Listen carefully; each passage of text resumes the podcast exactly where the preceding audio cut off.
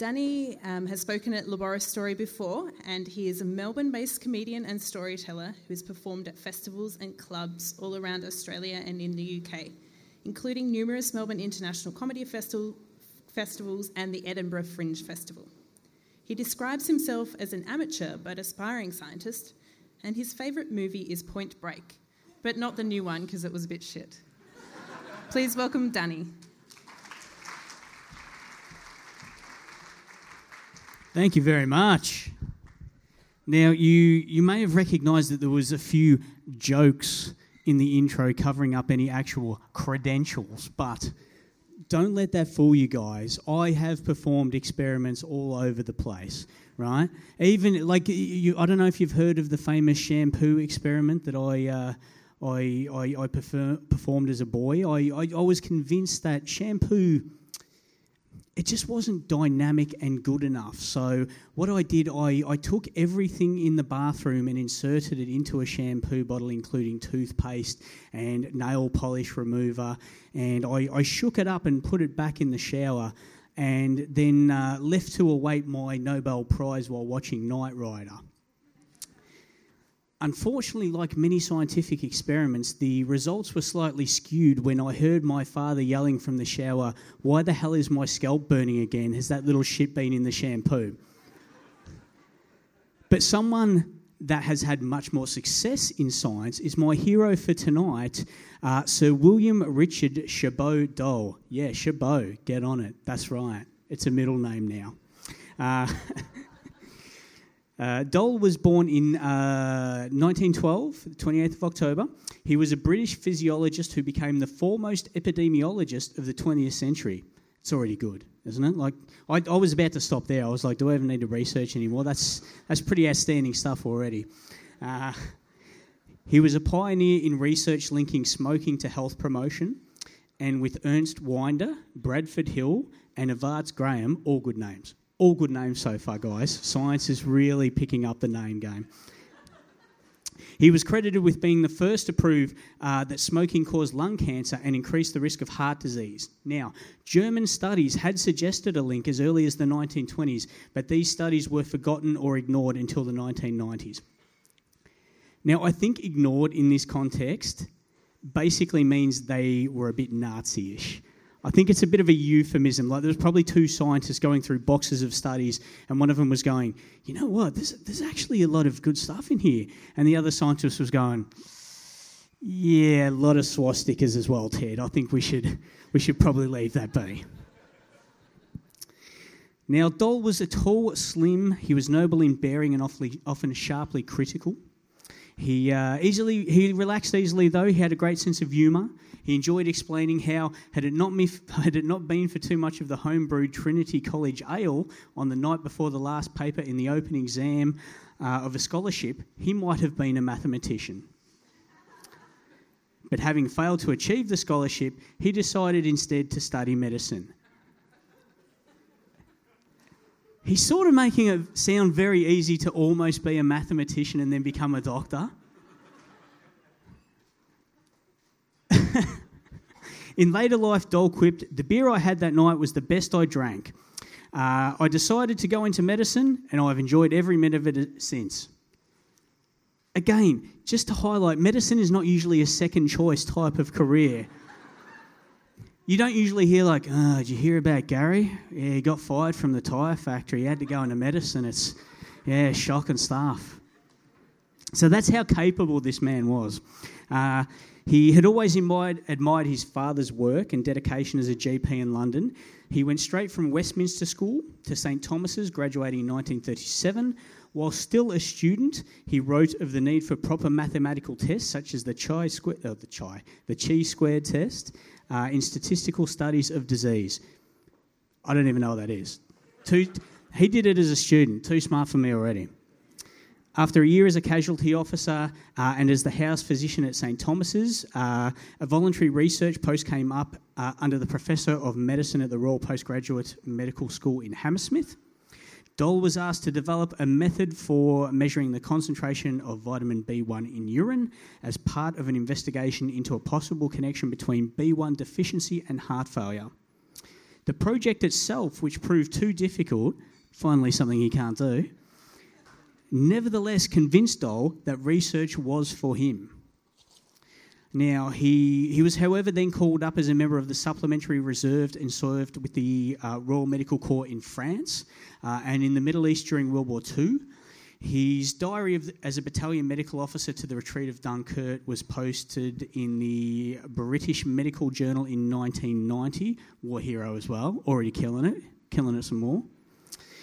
In 1944, he became an invalid oh, with a tubercular kidney. He later commented, Fortunately, I only lost one. and added that he continued to work as a physician during his convalescence. Guys, I should point out, men used to be a lot physically tougher, okay? So I know my wife in particular is in the audience going, Weren't you in bed for like a week with the man flu? Yeah, again, men used to be a lot physically tougher. Uh, after his discharge from the army, he met Dr. John, Dr. Joan Faulkner, whom he married shortly afterwards and had a son and a daughter. He found a, a research post in the Middlesex Hospital studying occupational factors in the develop of gastric and duodenal ulcers. Fun for all the family, I'm sure we can all assume. Doll and his colleague Sir Austin Bradford Hill then embarked on an investigation at the request of the Medical Research Council uh, because lung cancer rates were observed to be climbing. The initial thoughts were to uh, that the blame was going to be pinned on coal fires or asphalting. Asphalting was happening a lot because uh, the sudden increase in cars, there was a lot more call for roads, so there was a lot of asphalt fumes in the air. Doll undertook a, study of lung cancer patients in 20 London hospitals and rapidly discovered that tobacco smoking was the only factor they had in common. Now, Doll himself stopped smoking as a result of the findings, which were published in the British Medical Journal in 1950. The study concluded that the risk of developing the disease increases in proportion to the amount smoked. It may be 50 times as great amongst those who smoke 25 or more cigarettes a day as a non smoker. Now, all, all, this stuff sounds like, you know, pretty obvious to us now. Even there was a further study four years later where they studied 40,000 doctors and over 20 years and they confirmed these suggestions. And that was when the government started to uh, tax cigarettes.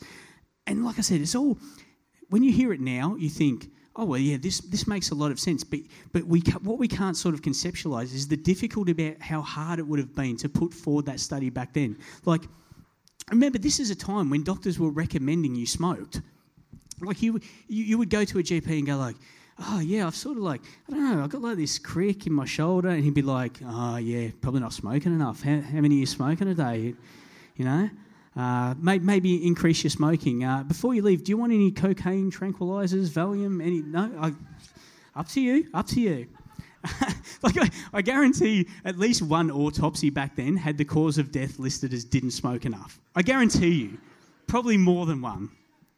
Uh, in the 1950s, Doll and Bradford Hill worked uh, with the asbestos industry. Initially, the asbestos industry had uh, called them in and uh, was paying them to work for them to prove that there was no hazard from asbestos because the regulations had been tightened up. Doll and Bradford Hill got the data and found that there was still a significant hazard. The company representatives invited the scientists for dinner and tried to persuade them it was not in the national interest to be attacking a major industry. Doll and Bradford Hill, however, politely said they would think about it over 24 hours and then told the company that they intended to publish. They were threatened with legal action but went ahead regardless. Oh, heroes.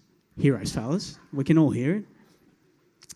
In 1969, Doll moved to the Oxford University to sit as the Regius Professor of Medicine. Regius? Does that sound right? It looks like Regis. I've never seen that word before. We're going with Regis. Okay, the Regis Professor of Medicine. Succeeding the clinical researcher Sir George Pickering. A lot of sirs in this stuff, guys. A lot of sirs. Uh, initially, epidemiology was held in low regard, but in his time at Oxford, he helped to reverse this. Epidemiology was held in low regard. What are you guys doing? Science? Come on. I can see you all out there going, hey, epidemiologists, why don't you get a real science? yeah, because we all know that Centrelink is full of epidemiologists looking, looking for work. Actually, if the, government, if the government keeps going the way it is, Centrelink probably will be full of scientists looking for work. Let's, let's face it, guys. So, political. Uh, so Doll's other work included studies on suicide and liver disease amongst doctors, uh, the effects of the contraceptive pill, and low-level radiation and gastric ulcers. Again with the ulcers, I don't know why I went back to it. I didn't have that much time to research, but we can assume he liked ulcers. All right. He um, Doll was made a Fellow of the Royal Society in 1966. He was knighted in 1971. He was awarded the Edward Jenner Medal of the Royal Society of Medicine in 1981. In 1966, he was made a Companion of Honour for Services of National Importance. International honours include the Presidential Award of the New York Academy of Sciences, as well as a UN award for his research into cancer. In April 2005, he was awarded the Saudi uh, Arabian King Faisal International Prize for Medicine jointly with Richard Peto for their work on diseases related to smoking. In 2004, he was awarded the inaugural Shaw Prize for Life Sciences and Medicine. and his contribution uh, to modern cancer epidemiology. He was also awarded honorary degrees by 13 different universities. It would have been easy just to award, just name what he wasn't awarded. Uh, Academy Award, didn't get one of them. Uh, I think an Emmy as well, probably didn't get. Um, but again, I'm not sure. I didn't get to the end of the awards page, guys. I've got to be honest. Uh, Sir William Doll died on the 24th of July 2005 at the John Radcliffe Hospital in Oxford after a short illness. Also, he was 92. Probably more than 92, if I'm honest, guys. his, uh, his obituary featured a quote from Doll. He said, uh, Death in old age is inevitable, but death before old age is not. Simple, simple, guys. That was that's that's Sir Richard Doll for you, guys. Thank you very much for having me tonight. It's been a pleasure. Uh, if you'd like to come up and see me afterwards, I'll be outside selling bumper stickers that say "Science actually does happen, magic." So